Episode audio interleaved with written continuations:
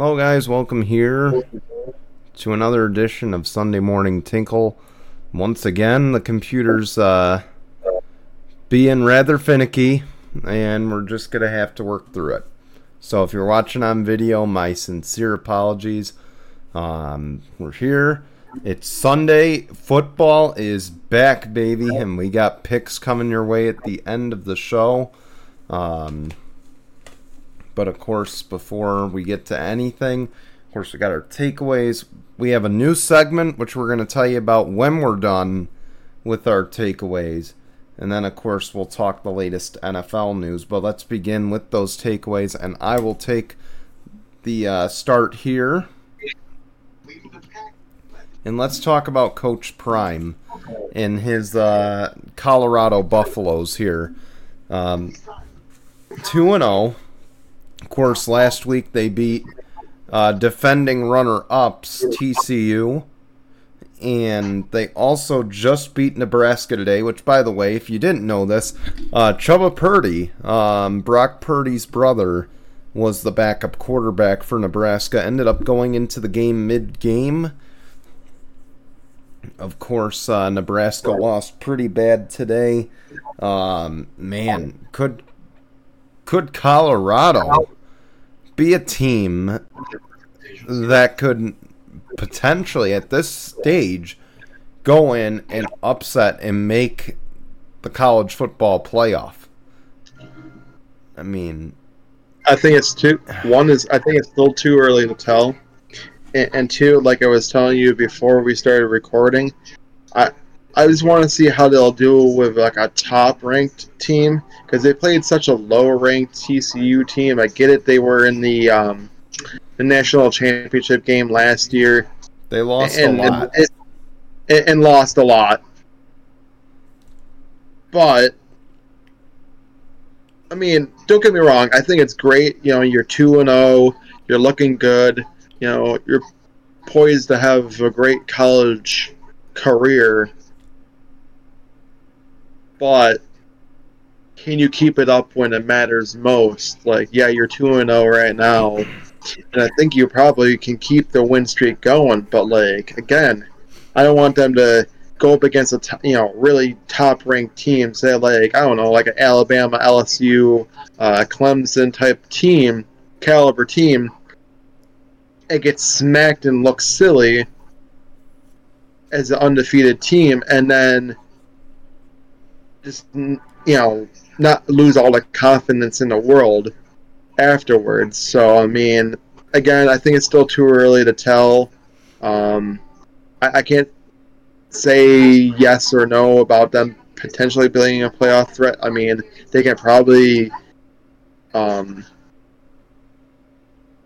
scratch the surface, but if I know anything about how it is right now, before it does expand to 12 teams, is that it's going to be the four top best teams, and it's usually the four same teams. It usually always is. Unless Colorado can pull like a T- TCU and be that fourth team that gets in there and plays for the national championship game.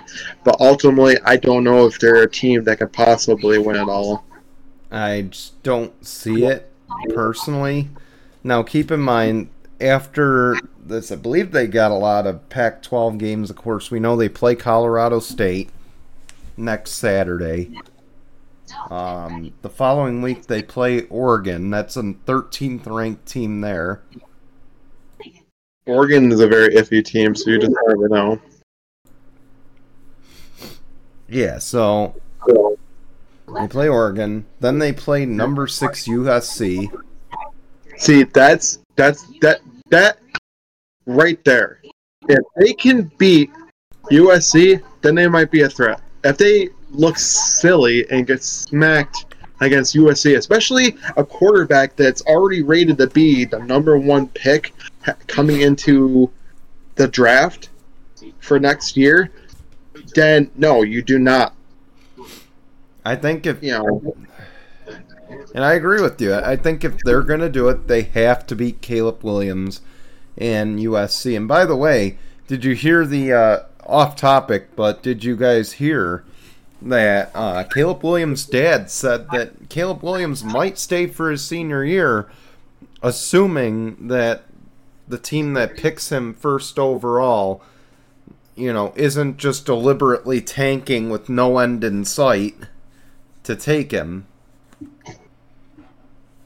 I mean, it wouldn't be a smart. It would be a smart idea, but you don't also want to, you know, lower your draft stock too. So, like, if you go out there and you have like a really, really good season, you're going to be a top pick. You don't want to come back for your senior season and then just end up doing worse, and then your draft stock plummets. So, I mean, it's kind of like a double-edged sword.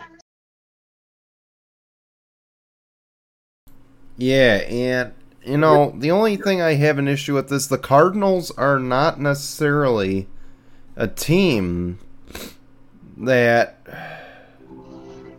they're not a team that's bad. By you know, they're gonna be bad this year. But I'm saying they got pieces there. What they have, the, and again, they have the quarterback too. But we know Kyler Murray might get dealt. He probably isn't going to be there next year. Well, he's um, definitely not going to be there for the very first uh, four games. You know, but what I'm saying is this is a team that's already got a quarterback. They're probably going to deal him. Um, in a way, yeah, it's a bad situation, but I mean, there's so many worse, situ- so much worse situations out there. Um, I don't necessarily agree with it. Right.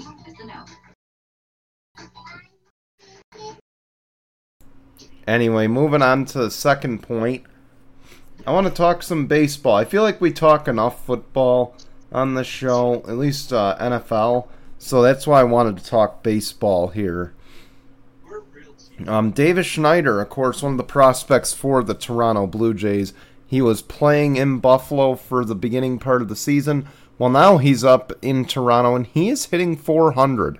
And again, we've got a couple more weeks left of the regular season.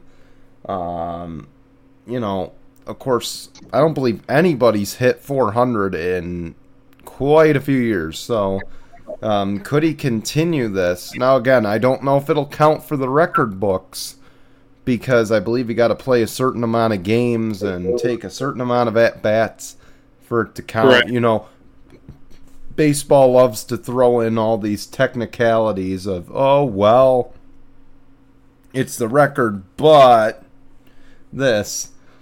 Um, and then, of course, will he earn the permanent roster spot going into next season? Of course, right now, the MLB has expanded rosters because it's past September 1st. Uh, well, if he can keep it, keep hitting over 400, yeah, I think he can end it. I think he can earn a permanent roster spot.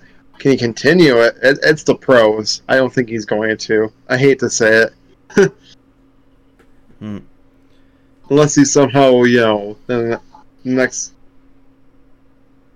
Oh, in a coming, I don't know.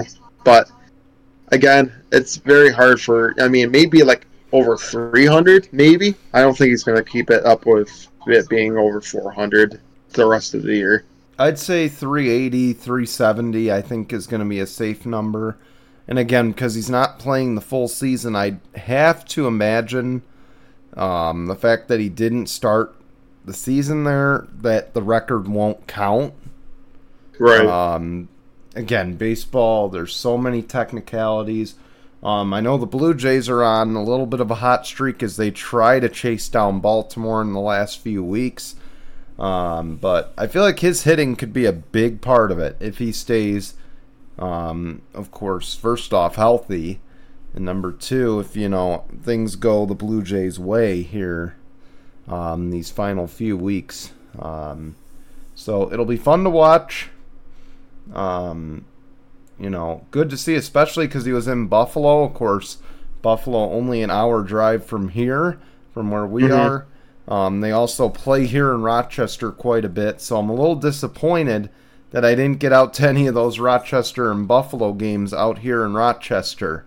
Um, of course, we got some tickets to the Red Wings coming up this week, so we'll have to go and see what other prospects might get called up in the coming weeks. But while we await that, um, so we're going to cut down our takeaways to two going forward. Um, just so that way we can do this worst take of the or this uh, new segment we want to do. Kind of gave it away, but anyway, I'll uh, let Jason take over real quick while I take care of my allergies. yeah, so um, some very disappointing news in the world of uh, USA. Fortunately, the USA men's basketball team they look like they were going to be good. I mean, fortunately, this hasn't really been the same team since Steve Kerr's taken over as um, the head coach of the national team. I mean, we all know when Coach K was coaching. I mean, he had this team looking good. Now it's Steve Kerr, and well, fortunately, they look like they were on a hot streak. Uh, they also, I was shocked that he even got to the semifinals because they also lost to Lithuania before losing to Germany.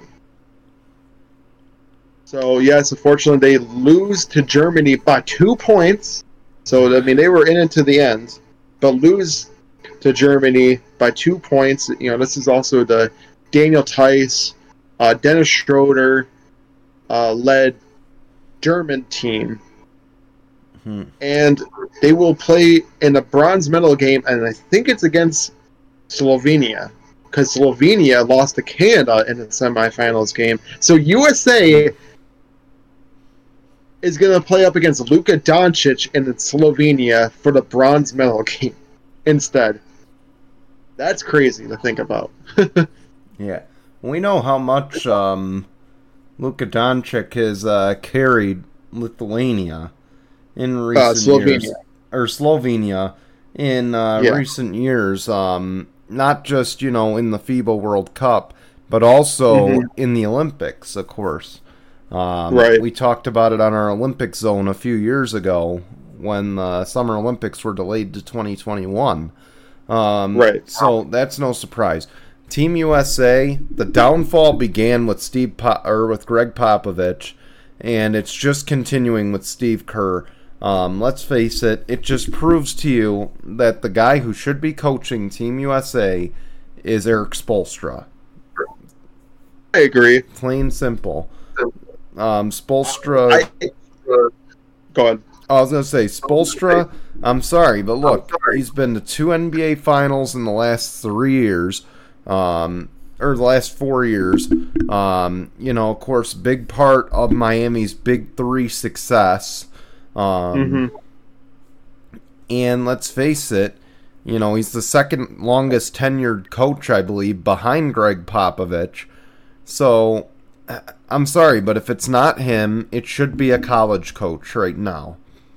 Um, because Well, I mean- let's face it, the NBA coaches aren't doing the job. Yeah. Well, I look at it this way. Um, a lot of the players say it best. FIBA is a lot harder to score than the NBA. Hmm. Hence why the points that they, you know, score is a different ball game.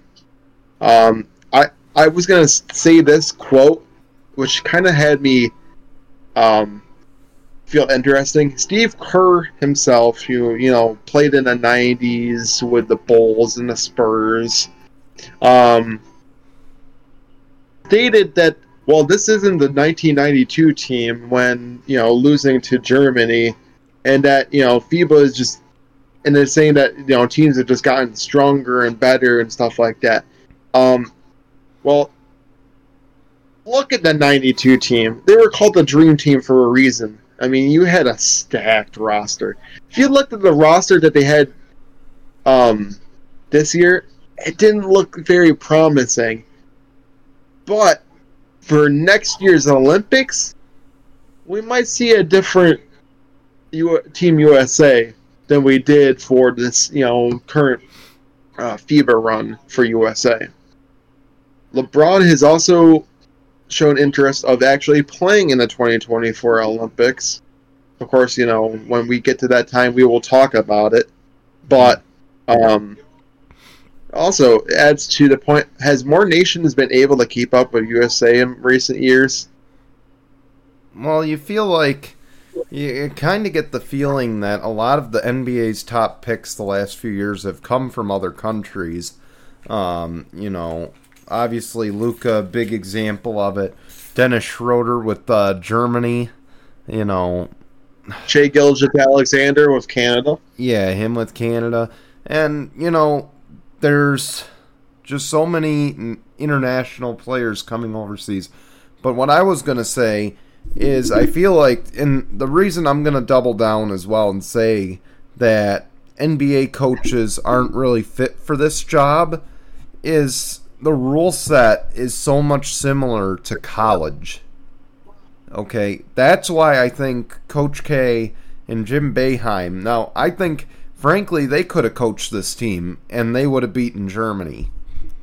Because, again, I feel like this game relates a lot more. I feel like FIBA relates a lot more to college basketball than it does the NBA. I'm not saying that what happens in the NBA doesn't work in FIBA, but I feel like what works in college tends to translate more to it because the NBA has more of the entertainment factor of no offensive th- or no defensive 3 seconds, you know. Right and I feel like there's a lot of picking and rolling in the NBA and not as much, you know, play design, offensive sets.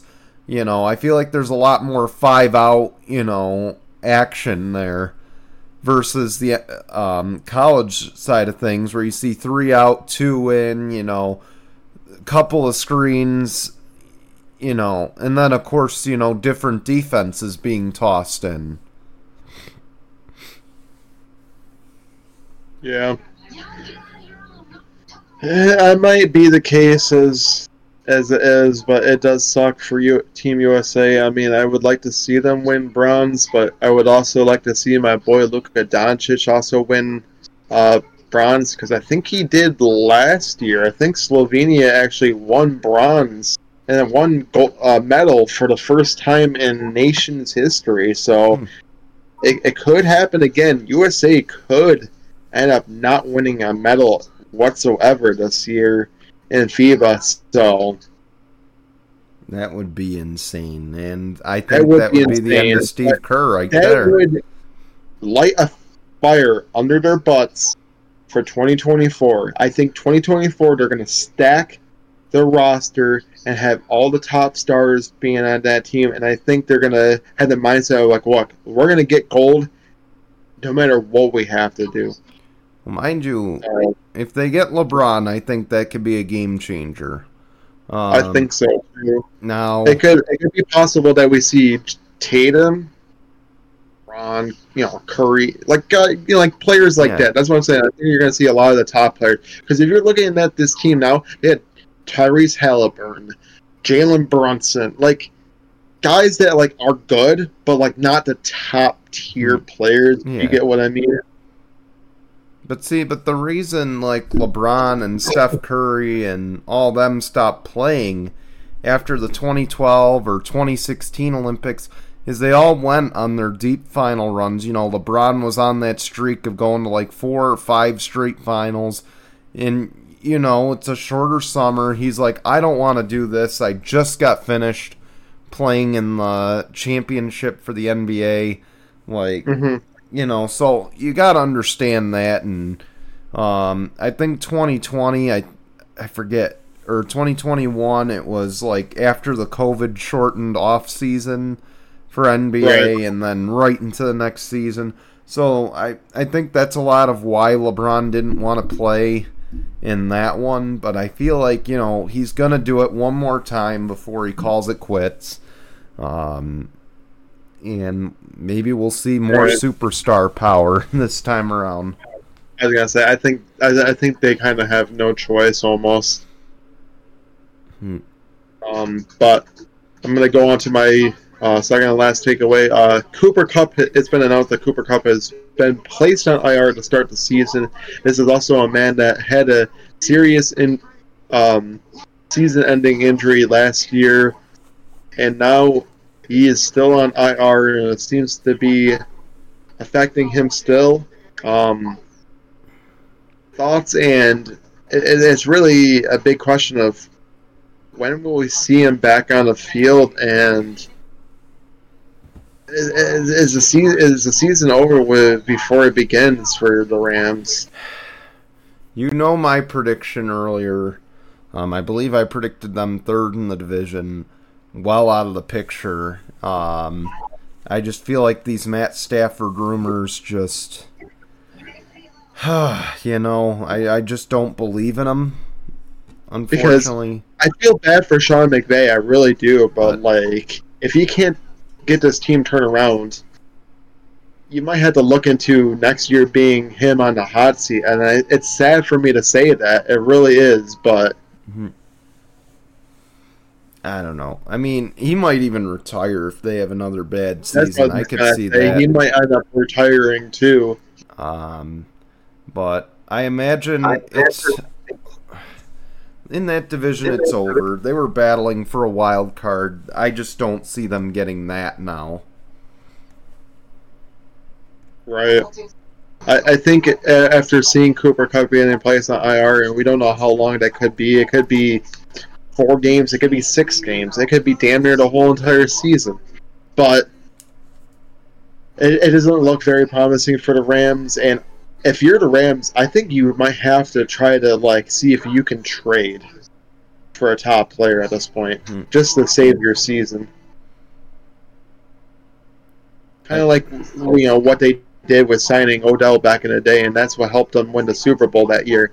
Could the Rams have to play the devil's advocate and be able to trade for a top player just to save their season?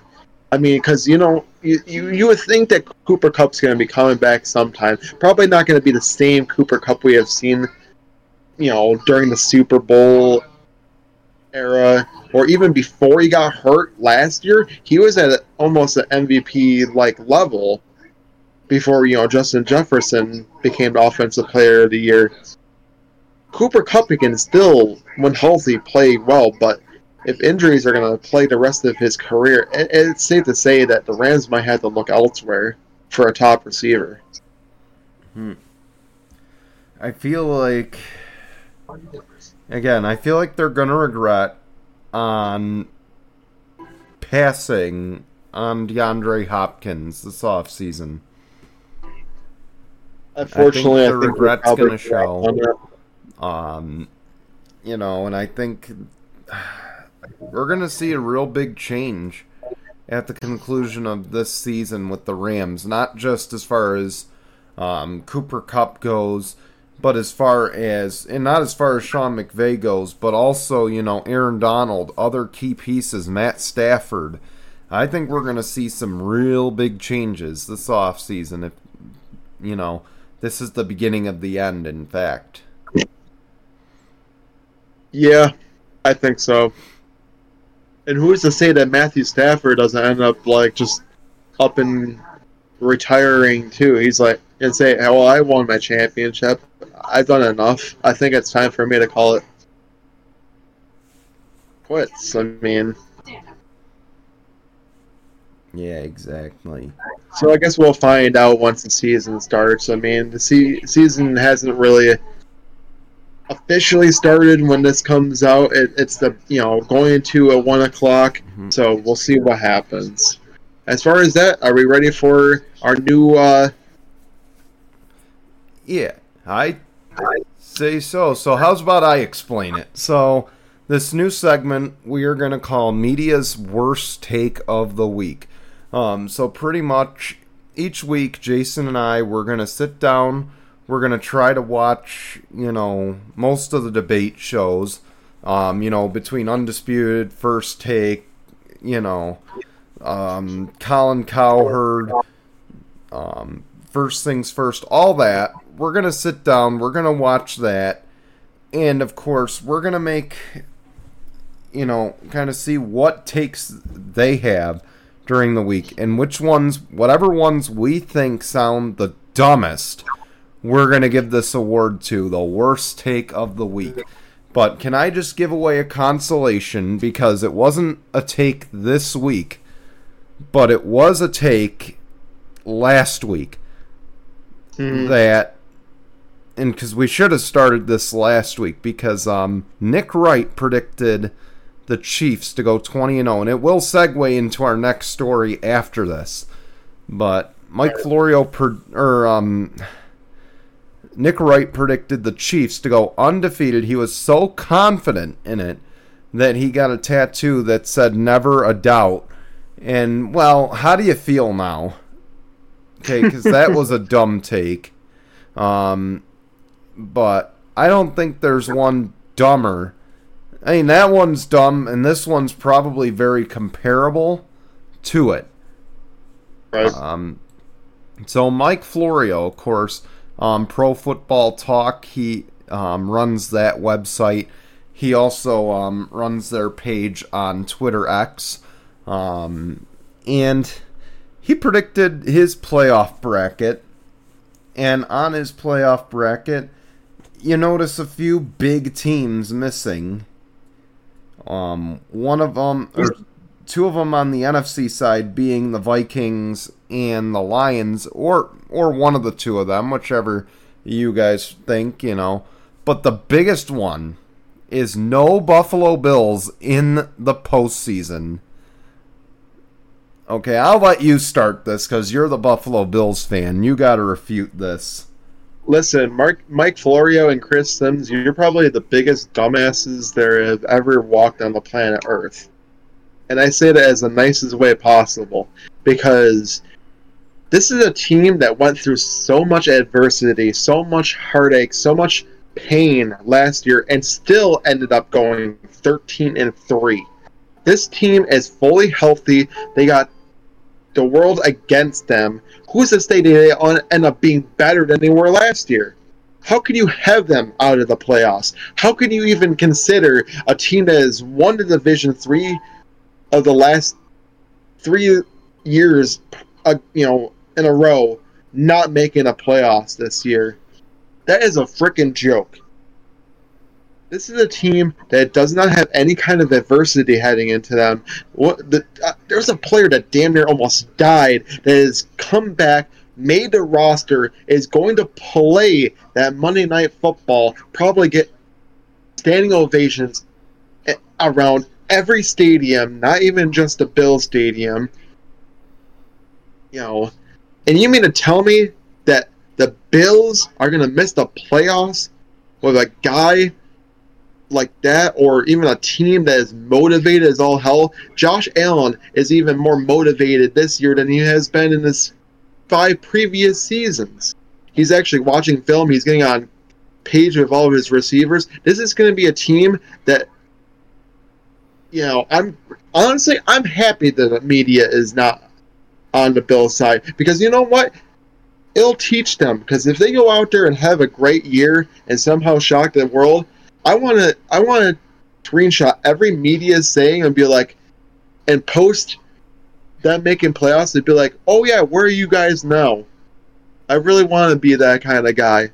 As far as the thing with the NFC North, the Packers might be better than anywhere last year. It all depends on how, what Jordan Love is. But seeing how the Lions, the Vikings fared last year, I can I do not see the Lions and Vikings missing playoffs. If anything, I see them fighting for, you know, either the division or the wild card. The Packers, I can see missing the playoffs because, first off, they have no real top receiver other than maybe Christian Watson, and two, it all depends if we're going to see a Jordan Love that's going to go out there and shock the world, or we're going to see a Jordan Love that's going to absolutely crap the bed.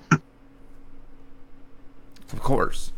Um, you know, as far as the Bills go, I've made it clear, and I said it at the beginning of the season that I think that this it's either this year or it's not happening, and I stand by that statement still.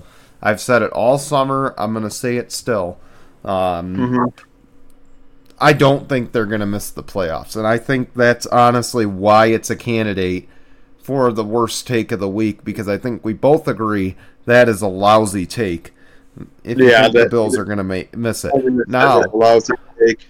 now, I'm not going to take or I'm not going to discredit Miami.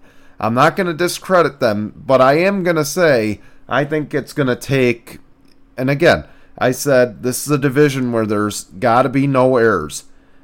And the mm-hmm. Dolphins had a, quite a few errors at the end of the season. Now, if they didn't have that December collapse, that last week or so could have been a battle for the division. Right.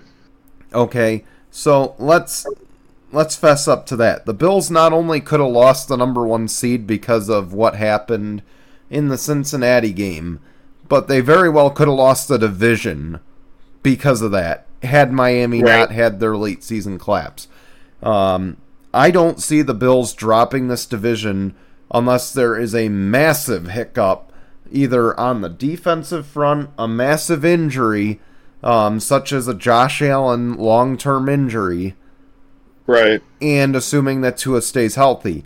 I, but I'm not going to say that that take is far fetched that the Dolphins could win the division. I'm not going to say it's far fetched.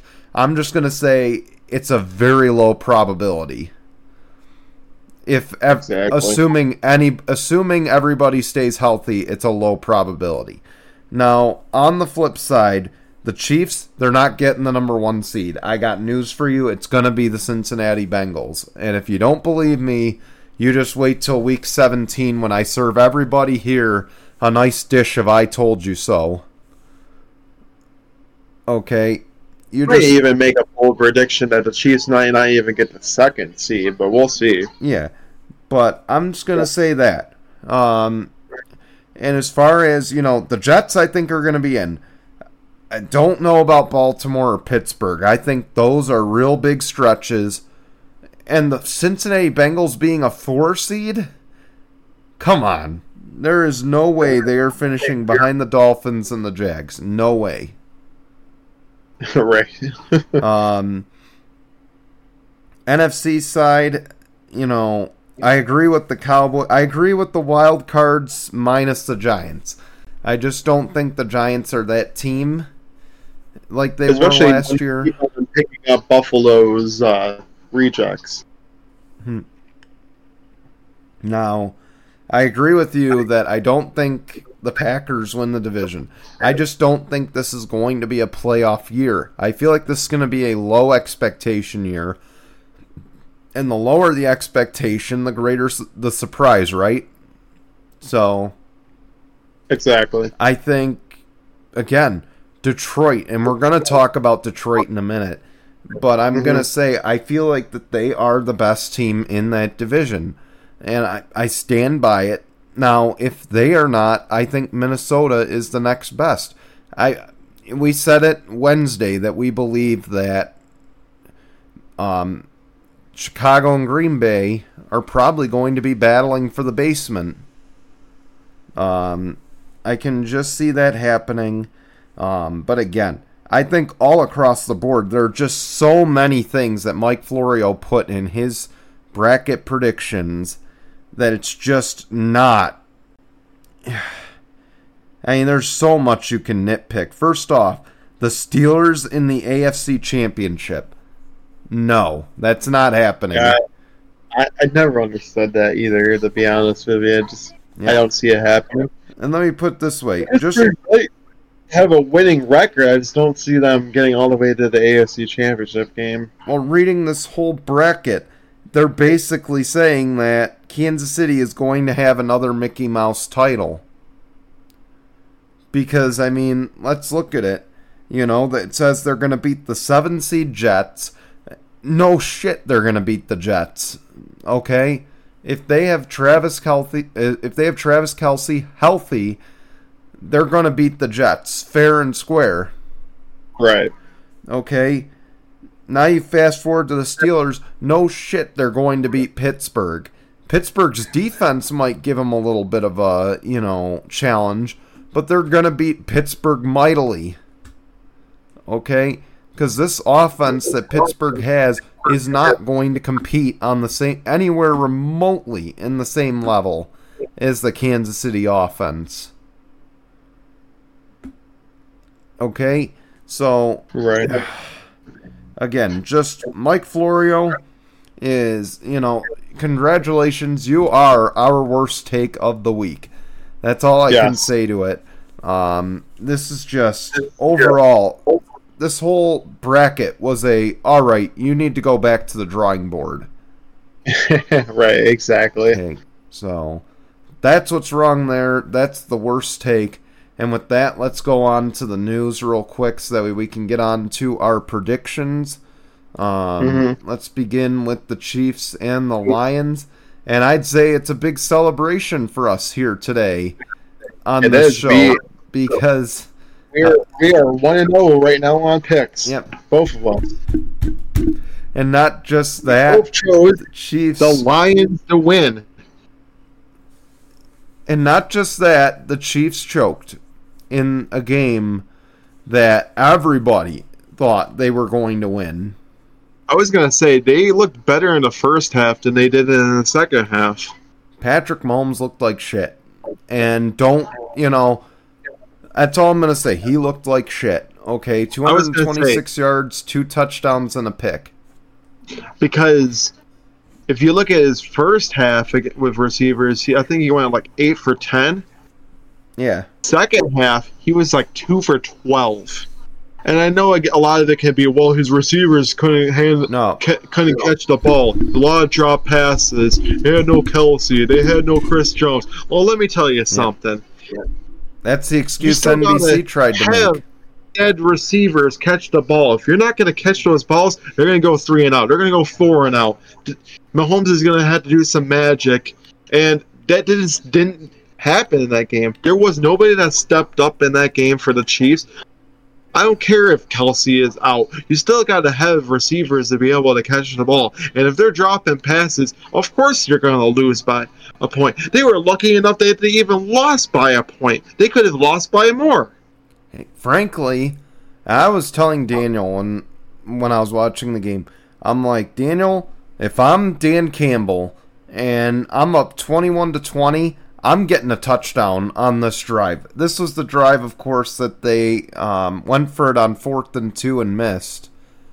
Um, but I said, if I'm the Detroit Lions, I'm going down the field. Not only am I going to try to get the touchdown and run the clock out, They threw the ball instead of ran the ball. They should have ran the ball instead of yeah. throwing the ball. But I said, it is what it is. But I said, I'm like, if you go down the field, get the touchdown, you're up seven.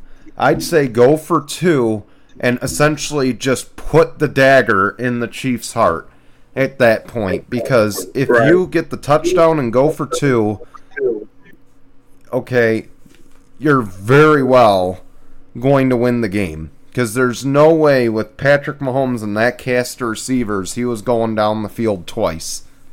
hmm No shot. Um, I will say this now. I think what really kept the Chiefs in this game was their defense. And I know towards the end it kind of didn't look like it because the Lions' offense finally clicked and got it going and scored that touchdown and and you know was really able to stop that Chiefs defense. But the Chiefs defense, I think, kind of kept them in because you know, the Lions kind of struggled offensively to start the second half there for a while.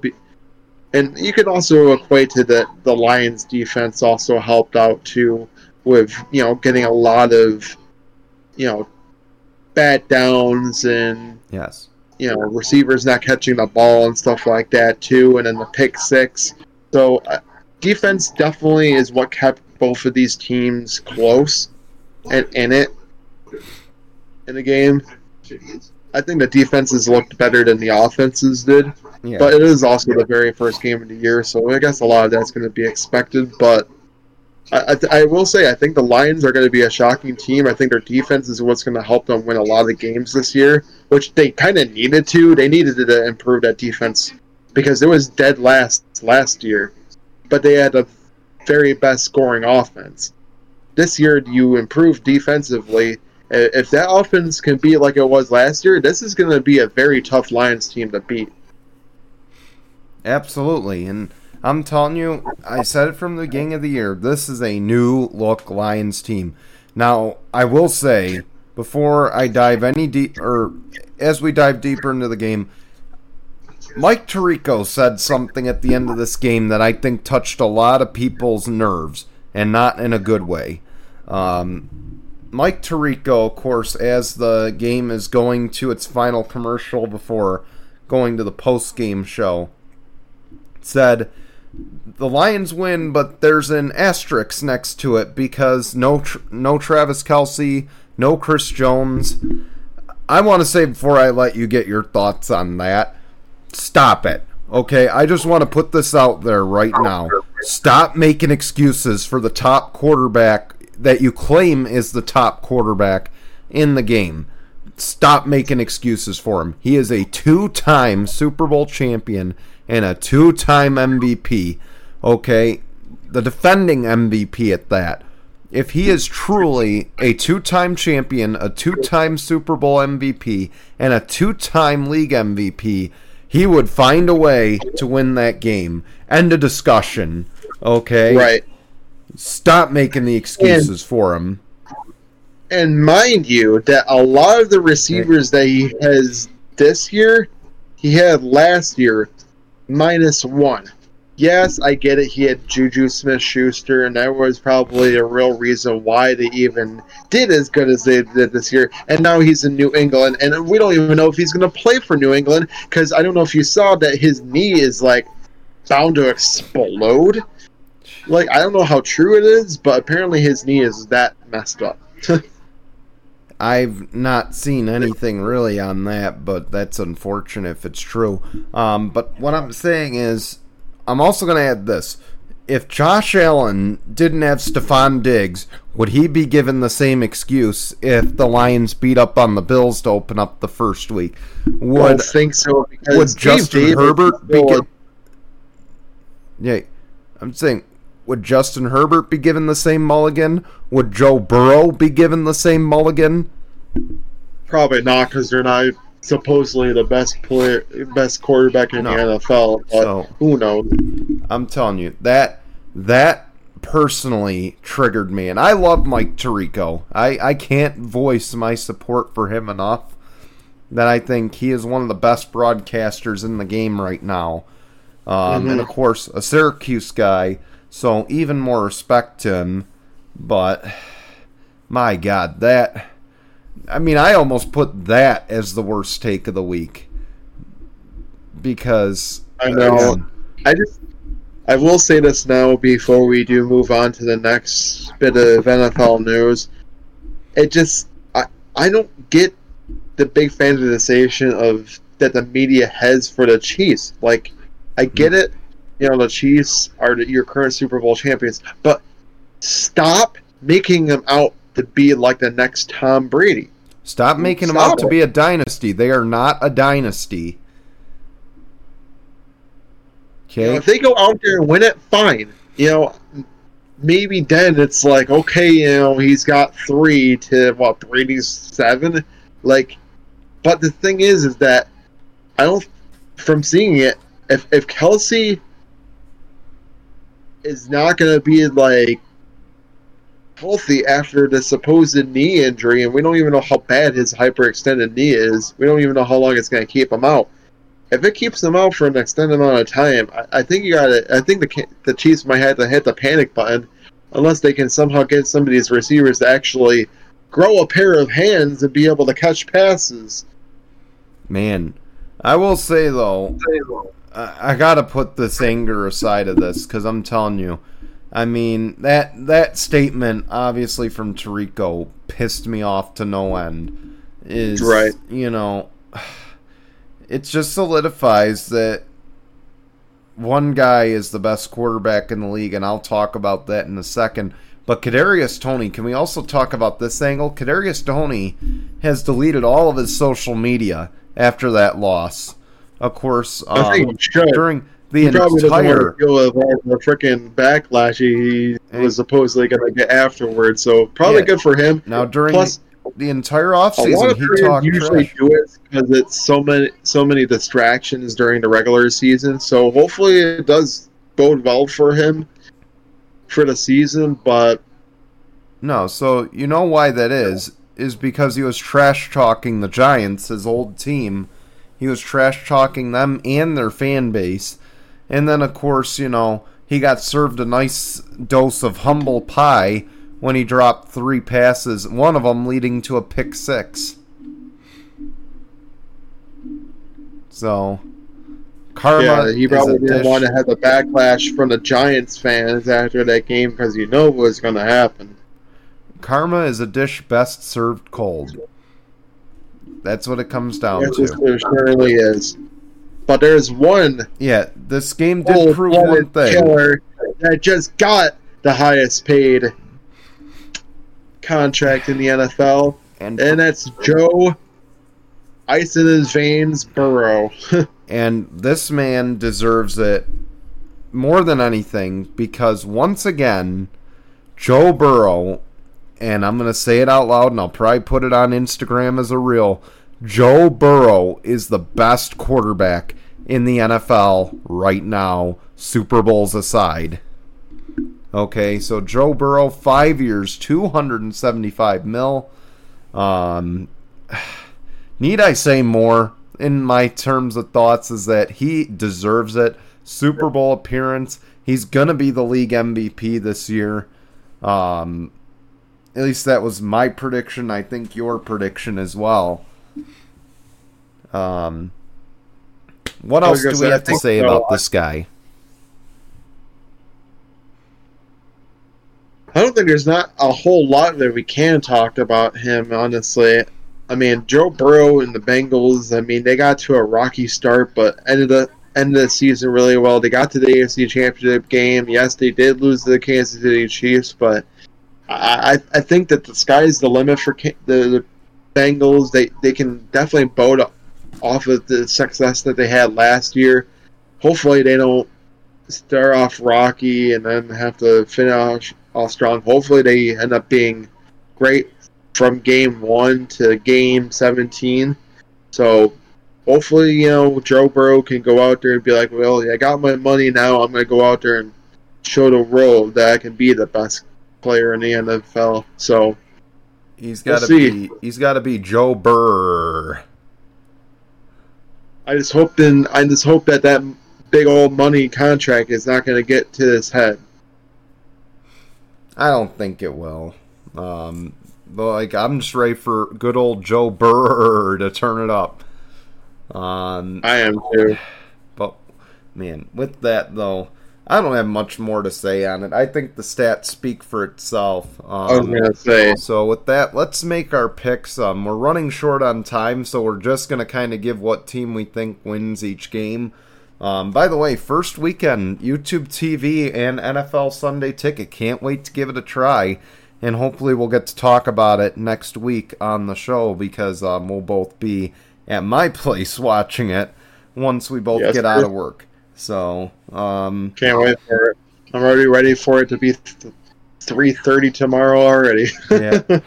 um, or I mean, late- 3:30 later today, tonight. and one two thirty for me. So, um, but with that, um, Texans and Ravens. Um, are, are we gonna even say it?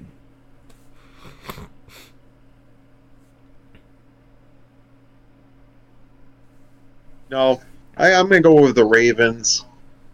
Yep. Ravens here as well. Um, Bengals and Browns. Cincinnati is only favored by two. Hmm. I'm still gonna go with Cincinnati here. I don't think the, but then again, uh, no, going to Cincinnati. But I will say that I think that um, the Browns pass. Uh, oh, Myles Garrett, I think is definitely gonna have a sack in this game because apparently he's had quite a lot of sacks against Cincinnati. Last six games against them. I think he's got like nine sacks in six games against Cincinnati. So I think that he's going to get a an, another one added to his collection against Cincinnati, but I don't think it's going to be enough for them to lose. I'm going to go with Cincinnati. I'm I'm gonna go with Cincy. I could see an upset, but I just don't think it'll be. You know, I don't think it'll come to fruition. Um, but Buccaneers, Vikings, Vikings favored by five. Yeah, Vikings. Hmm. Yep, I agree. Um, Vikings, Kirk Cousins, they'll go off here. Um, Titans and Saints. My fantasy quarterback. yeah. Oh man. Um, Titans and Saints. Saints favored by three.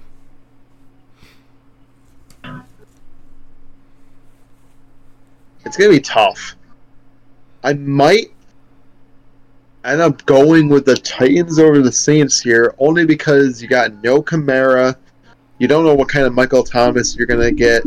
I'm gonna probably go with the upset. I'm thinking the Titans are gonna get the Week One victory against the Saints here. I'm gonna go with the Saints only because I feel like Michael Thomas, if healthy, if this is a healthy Michael Thomas, that's the difference maker.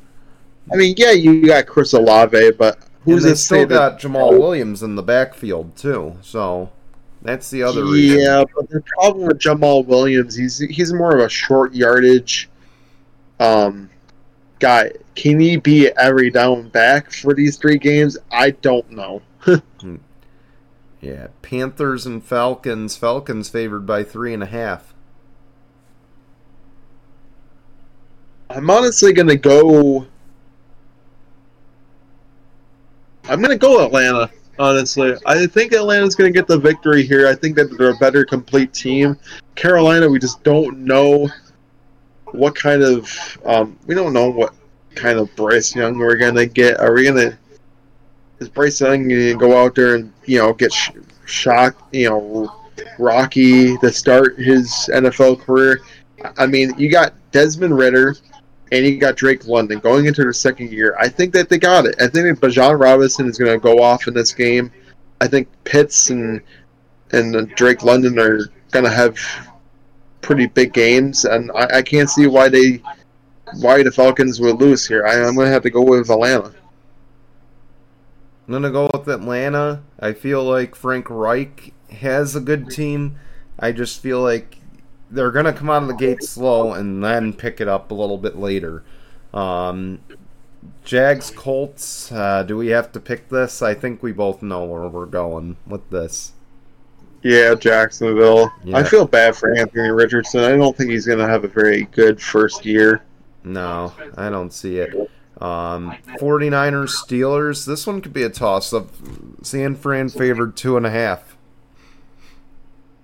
I'm going to say San Fran here. I don't know what kind of Brock Purdy we're going to get in year two. Was it all for nothing? Did they trade away Trey Lance by mistake? I'm going to go with the upset. I'm going to say Pittsburgh gets the win. I was I really was thinking it, but I think the 49ers offensively and defensively, I think it's just going to be too much for the Steelers, but we'll see. I mean, I think this might end up being a good game to watch.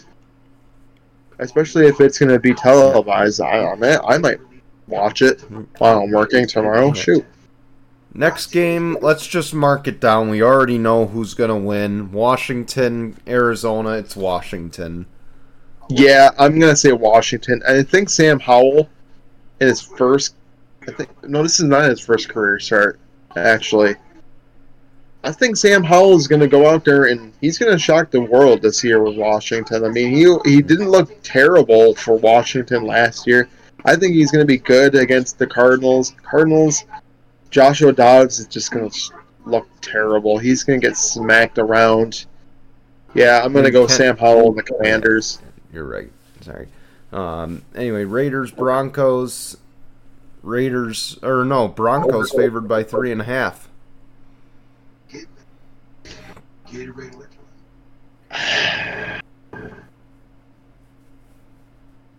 I I don't see it. I'm gonna probably have to go with the Raiders here. I don't think Russ is gonna be cooking.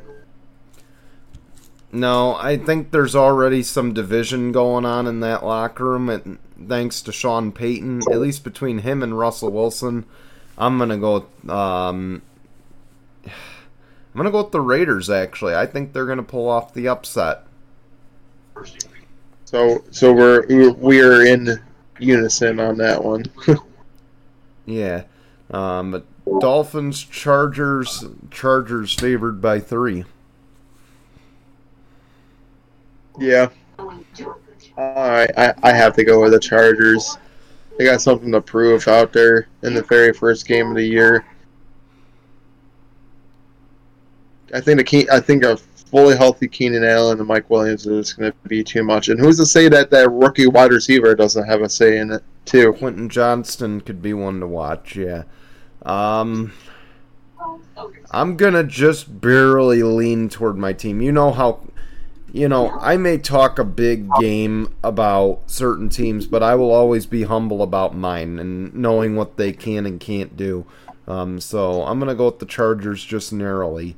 Um, Eagles, Patriots, uh, Philly favored by three and a half. Hmm. Philadelphia is gonna spank the Patriots just like they did in the Super Bowl. So I'm gonna go Philadelphia here. Even going back to the Pats dynasty, I think the Eagles always played the Patriots pretty well. So I'm gonna go with the Eagles as well. Um, Packers and Bears. Will we see a new ownership group take the Bears this week as they are favored by I one? find it hilarious that they have Chicago a one point favorite. I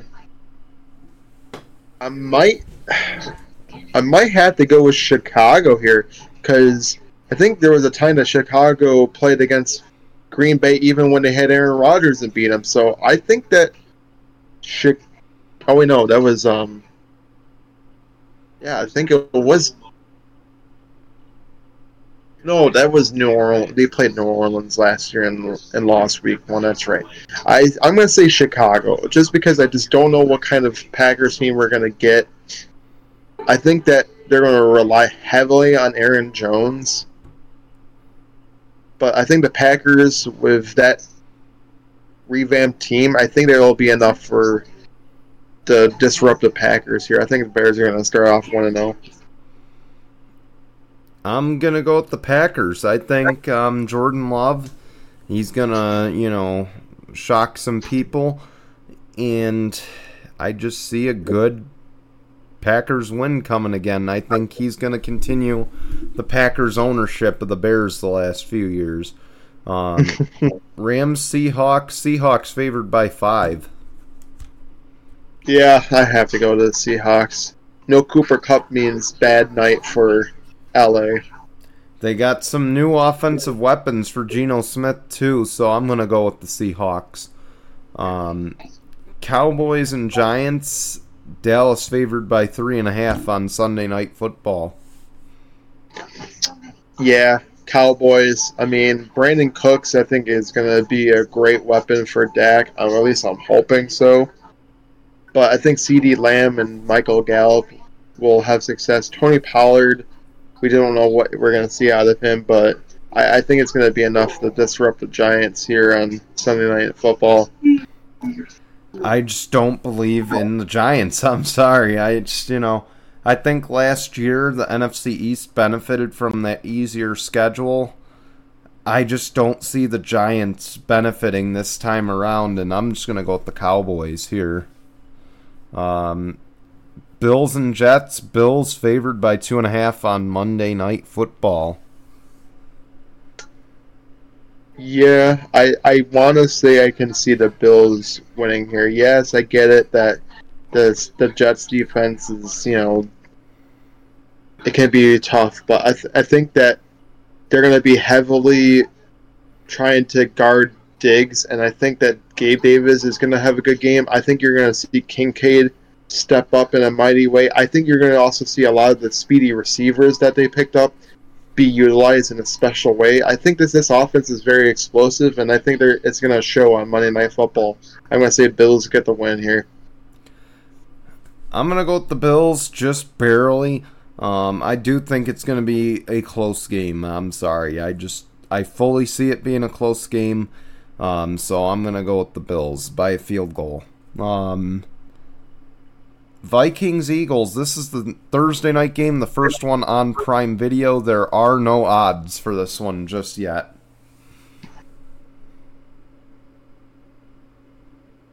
This one is going to be a, a good Thursday. Uh, finally, a good Thursday night game. Wow. With an asterisk next be, to it. I was going to say, put an asterisk next to it because we don't know. But from what it seems like, I mean, you have a team that made a Super Bowl last year and a team that won the division last year. I, I mean, you, you, I think it's going to be a good game. I'm going to say Eagles by a by a point. I'm going to say Eagles by a touchdown. Um, Kirk Cousins does not show up on primetime games, so I'm going to maintain that until he proves me otherwise. Yeah, so, Eagles. We say that, but he showed up in Thanksgiving last year and played very well, so we, we don't exactly know. if it's not Sunday at 1 o'clock, it's not a guarantee. That's all I'm going to say.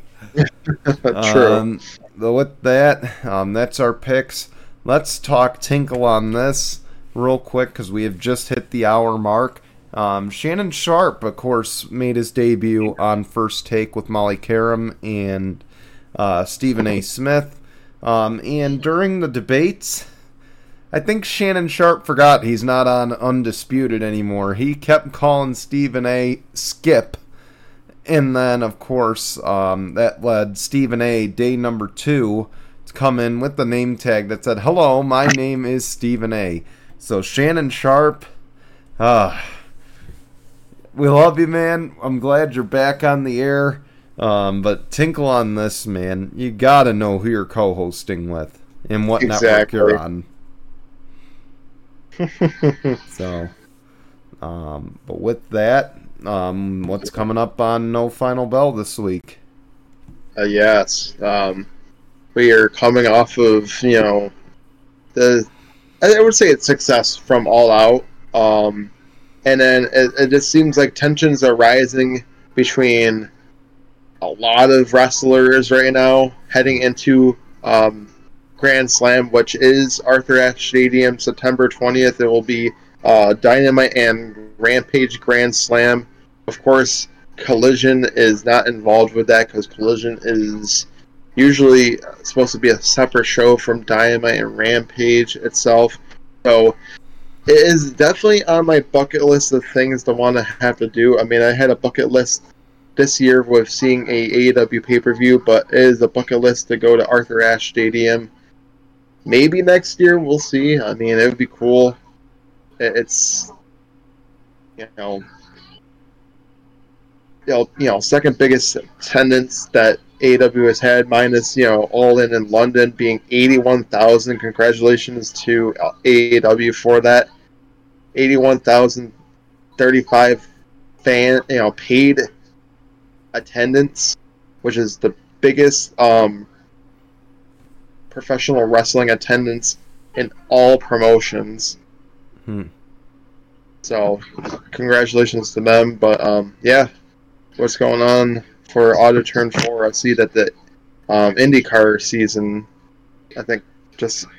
It, it is going to conclude this weekend, actually. And can I just say, before I tell you what's coming up on the show, how happy I am that NBC actually put a promotion in during the Thursday night game. So finally we're promoting IndyCar on the big stage. Because that is the first time I've seen that um, from NBC. I'm glad to see them start to take the sport seriously. Um, but with that, um, Alex Palou, he has nothing to lose this afternoon in the season finale. Um, he has locked up the championship. He could wreck out on lap one he could not show up. It doesn't matter what he does. He's the champion. Um, so we'll just recap the race at Laguna Seca, give our final thoughts on the IndyCar season. We also got NASCAR playoffs at Kansas. Had a couple of races the last two days. Now we're into the Cup race, which is this afternoon as well. Um, and then, of course, we'll talk some silly season still. Um, lots of rides confirmed in IndyCar this week. And of course, we'll make our picks for next weekend at the Bristol Night Race. Which uh, you said a bucket list for you is to go to Arthur Ashe Stadium. It's a bucket list for me to go to Bristol Motor Speedway and watch a Bristol Night Race. Because that race on a quarter mile, basically Coliseum, you know, is just remarkable. Um, it is so exciting, and I just hope they fix their short track package to make it even better than it is. Dirt racing. But um, with that, that's all we got for this week. We want to thank you for watching. We'll see you back here next Sunday. Until then, goodbye, everyone.